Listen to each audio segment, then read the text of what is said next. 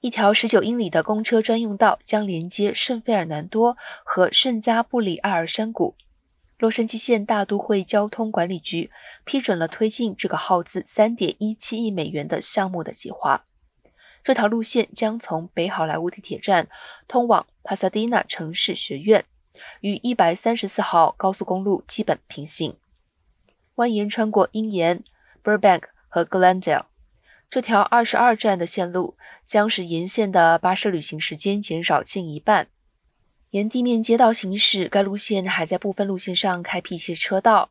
然而，许多当地的民众因为担心安全和汽车尾气排放等因素表示不满。已经有超过一千五百家的企业和居民签署了反对该项目的请愿书。